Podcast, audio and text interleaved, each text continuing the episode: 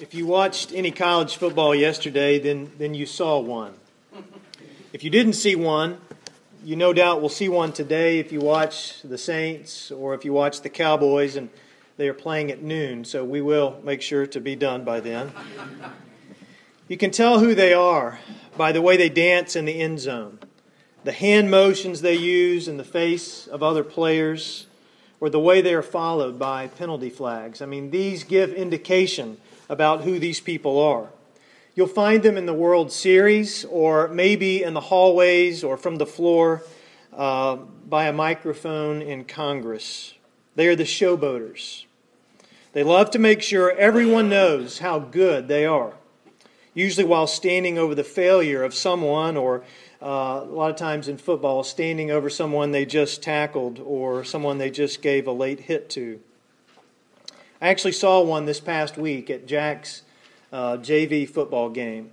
And I didn't see it at first, but from the alert that my wife gave out as she saw it, I looked over and saw what was going on. And it wasn't a pretty sight. One of the players from the other team had made a powerful tackle. I mean, it was a great textbook tackle.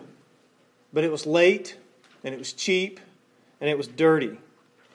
The player showboated in front of his teammates, bringing no condemnation. By the way, this was a Christian school they were playing. Bringing no condemnation from his coaches or from the other players.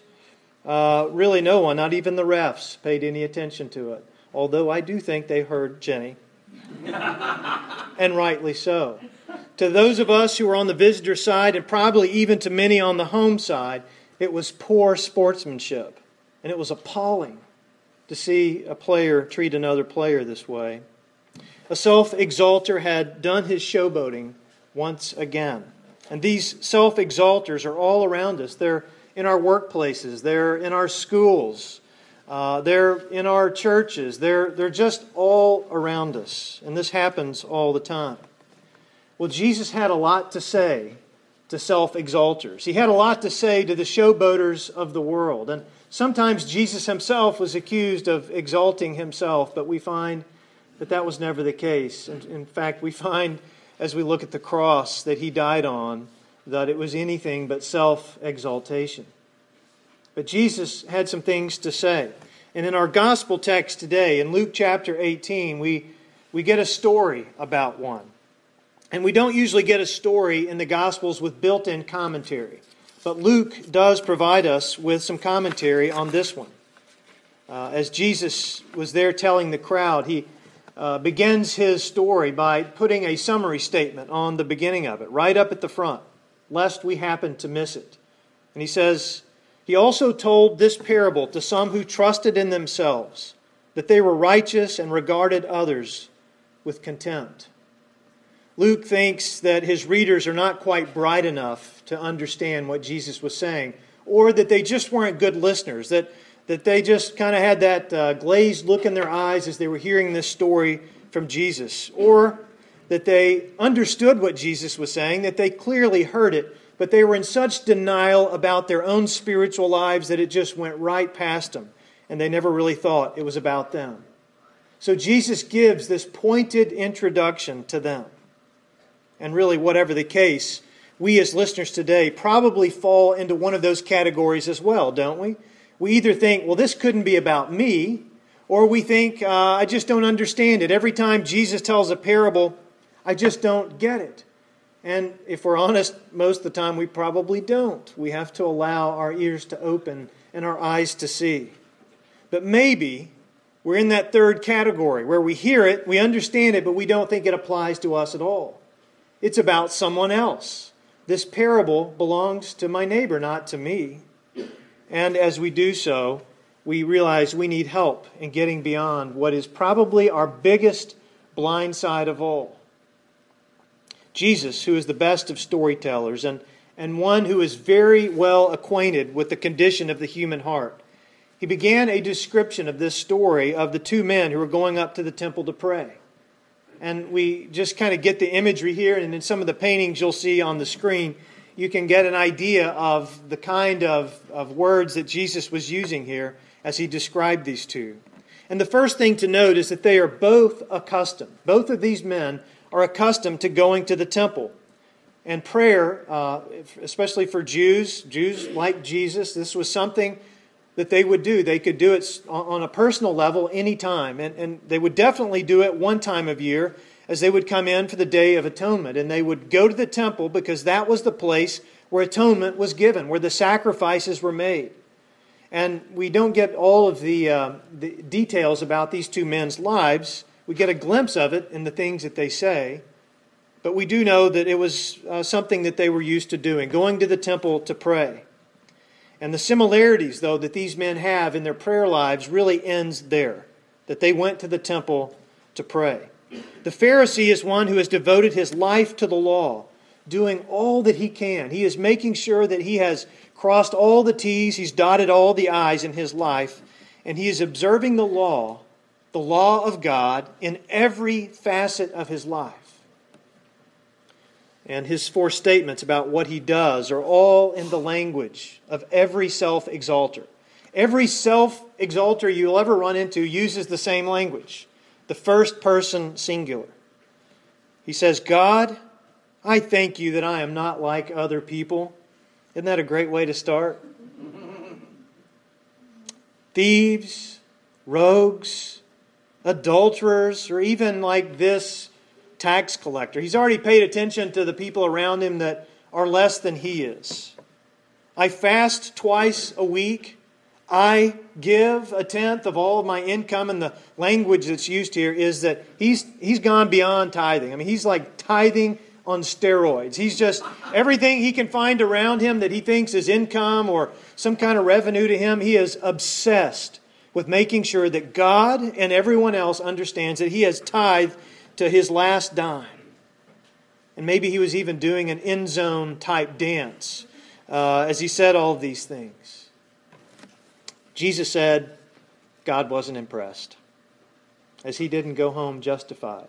I mean, it's like all that he did, that's all he gets, is all of his recognition in front of his peers for being this obsessive law keeper. The other man, though, the tax collector. And by the way, just to reframe what a tax collector is in their society, I think we still, maybe it's genetic, we just don't like paying taxes. We still don't like to hear that word tax collector. And if you are one, I'm sorry. But back then, the Roman government would collect taxes. And within their own religious system, there were people who would collect taxes, or they would collect money for the temple. They would collect what would be something that would go to within their own religious causes and reasons. And we know that Matthew and Zacchaeus and others, they had this job of collecting taxes. But they were seen as traitors.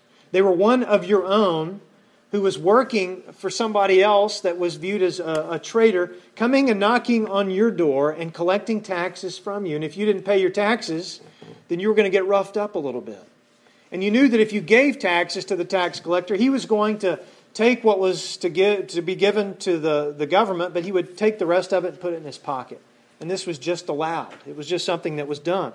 And so this man is a tax collector. And he has no list at all like the Pharisees to share with others. And certainly he had no great list to share with God. The only things he can list are his sins, which are obviously weighing heavily upon his heart and his soul as he enters the temple. There is no celebratory dance, no fist pumping. There's no working the crowd at all. His posture is one of contrition and absolute brokenness with God. He knows who he is, and he knows who God is. And with that awareness, he humbles himself before God. He beats his breast. He asks for mercy. Oh God, have mercy on me, a sinner. Jesus noted that he was the one who went home justified by God. It wasn't the religious guy. It wasn't the guy obsessed with doing everything right. It was this guy who went home justified by God. Well, after getting the ear and perhaps the ire of his crowd with this story, Jesus added a powerful point of truth, as if anyone in the crowd thought this story had nothing at all to do with them. He wrapped up his story with this statement. For all who exalt themselves will be humbled, but all who humble themselves, well, they will be exalted. In other words, all who build their own righteousness and keep their noses in the air, they'll be humbled. The nose that points upward will be lowered, while those who recognize themselves for who they really are and they approach God for salvation, they will be exalted. Their heads came in bowed down, but they're going to be lifted up by the hand of God, because God is dealing with them based on their hearts, not on their long list of things that they've done for God. As people who love to build ourselves up, we need to allow the truth of this story of Jesus, to put a spotlight on our hearts and on the practices that we have, these self-exaltation practices. The first thing that we can see once we put the spotlight on, and really if we take an honest look as we're here this morning, is how we get a false view of ourselves. I was thinking about the state fair. I don't know if they still have these, but you could go in and they have the mirrors there, and you look at yourself, and you can see, yourself as fat or really skinny, or I don't know. They have all different ways of having you look at yourself, and we have a false view of ourselves sometimes when we look in the mirror. We see who we want other people to see that we are. We see ourselves as we want to be, and we usually don't see ourselves as we truly are. We, like the Pharisee, might actually have a great list of spiritual accomplishments. Have you referenced your list lately? We're all list keepers, right? And we keep a list, things to check off to see if we're doing them right. Maybe you did this on the way to church today, passing all of those people in your neighborhood who are sleeping their way to hell. You said that, right, as you saw them? You saw their car in the driveway. Or to the people who care more about working in their yard than in their soul. To your friends whose spirituality consists of hitting and then following around a little white ball on Sunday mornings. I mean, you would never do anything like that, would you? I mean, you're in church. You're getting full approval of God for being here this morning. God also is impressed with your dedication to tithing, to praying, to reading the Bible, and to taking a Sabbath, saying a prayer of thanksgiving before every meal. And you get extra credit if you do this in a crowded restaurant where no one else is praying. And you get twice as many points if you hold hands in front of everybody and make sure that they know that you are praying. Doing these things is not a problem. I mean, it is okay to tithe. In fact, it's very good to tithe. It is okay to say prayers in public. It's great to thank God for your food. These are all good, and they have their place in our lives. But the problem comes in thinking that doing these things makes you acceptable to God. That what God wants from us is what we do for Him. And the deceptive thought creeps in that you actually are good. That what you are doing is making you who you are. And this creates problems. Any blessings, good health, promotions, riches coming your way, they're coming to you because God thinks that you're as good as you think that you are. And when this happens, you and I become as miserable as the Pharisee that Jesus describes in the story. And it is the tragedy of a life lived with a false view of reality, a false view of yourself. But there's also a problem in thinking that we are what we do. That those who do not do what we do, like we do, are not. That they are just not. They don't matter. They don't line up to how God views that they are to be, and they certainly aren't as good as we are. To get to the place of exalting our own self-image, we do so by skewing our view of others. I mean, that's kind of what helps us do that, right? We compare ourselves even when we are just having a miserable day and we know that we've done things that are not very good. We can at least look and find the tax collector with us and say, well, at least I haven't done what she did or he did. We forget that we are made of the same stuff as they, that our noses are really not any different than theirs. Having to lift our nose to get them higher than other people's is our way of making them different. And we fall short of the glory of God every day, just as much as the thieves, just as much as the rogues. Isn't that a great word, by the way? The rogues, I love that word. Rogues, and how we use it to refer to other people. Adulterers and tax collectors. This is how we do them. I mean, don't we? Don't you? When we seek to exalt ourselves above others by comparing our acts of righteousness with those of other people's, we not only commit a sin of pride, but we transgress against God's unconditional love and God's unconditional grace that is for sinners, just like us. We not only fail to see them as God sees them, but our greatest sin may be in misusing our energy and puffing ourselves up instead of building up our neighbors. We judge criminals in our parish, yet we have not visited anyone in prison, nor have we sought to make a difference with what tends to cause criminal activity right here in our community. Or we condemn the prostitute marketing her wares under the bridge downtown, yet we do nothing at all to address the huge problem of sex trafficking here in Shreveport. We just ignore it. We just judge them. We despise the rogue, yet we've never worked at a homeless shelter or in any programs to make homelessness disappear from our city. And what about our feelings for the tax collectors in our midst? Our disdain for them may be clouding our memory of how Jesus loved them, of how Jesus spent quality time with them. The reading that's coming up for next week is about Zacchaeus. Take some time this week to look at that. See how Jesus went out of his pathway to spend some time with Zacchaeus. Louis Black. I don't know that I've ever quoted Louis Black in any sermon before, but here's the first. It said, if you're working out in front of a mirror, I mean like working out your muscles and watching your muscles grow, your ego has reached a point where it is now eating itself. Have you ever been to a gym and everybody's working out in front of the mirror? There's just something about that, something that is just wrong. He says, that's why I believe there should be a psychiatrist at every health club, so that when you see them doing this, they will take you away for a little chat. He's right, isn't he? And maybe there needs to be a psychiatrist at church to help us when we get to the unhealthy point of watching our spiritual muscles grow and watching ourselves become all of these different things and getting a false view of ourselves and a false view of God. We need someone like Jesus to take us away for a chat and remind us what spirituality is really all about.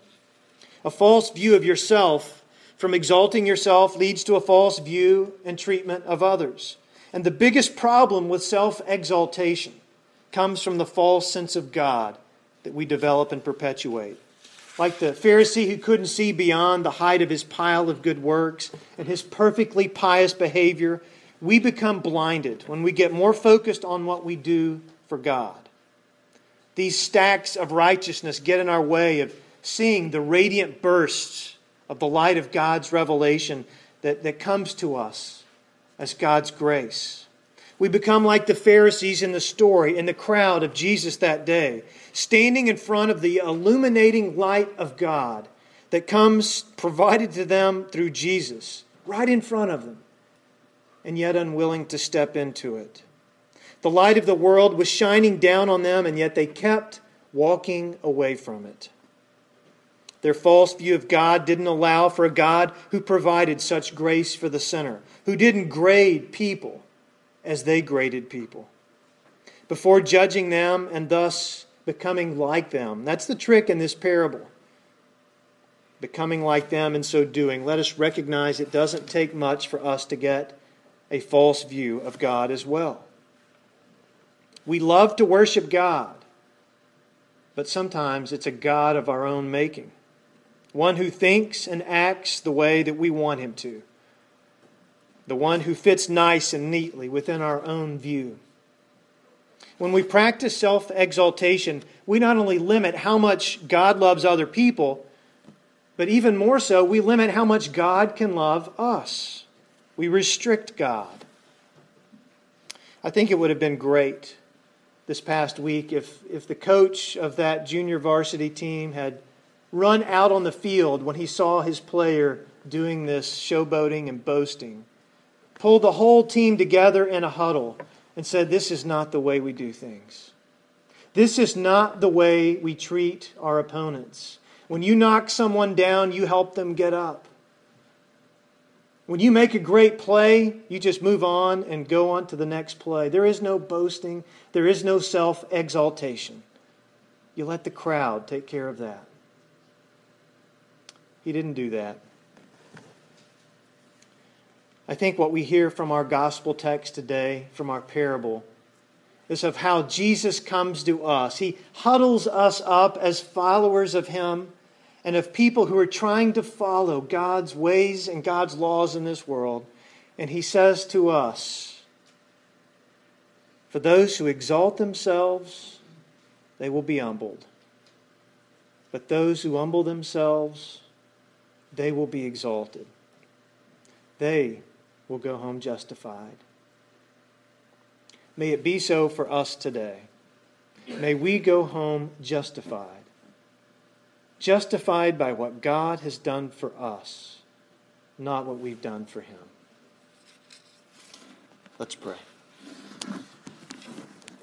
O God of grace and mercy, we beat our breast here this morning, recognizing that we have tried so many times to work our way into the kingdom of God. We have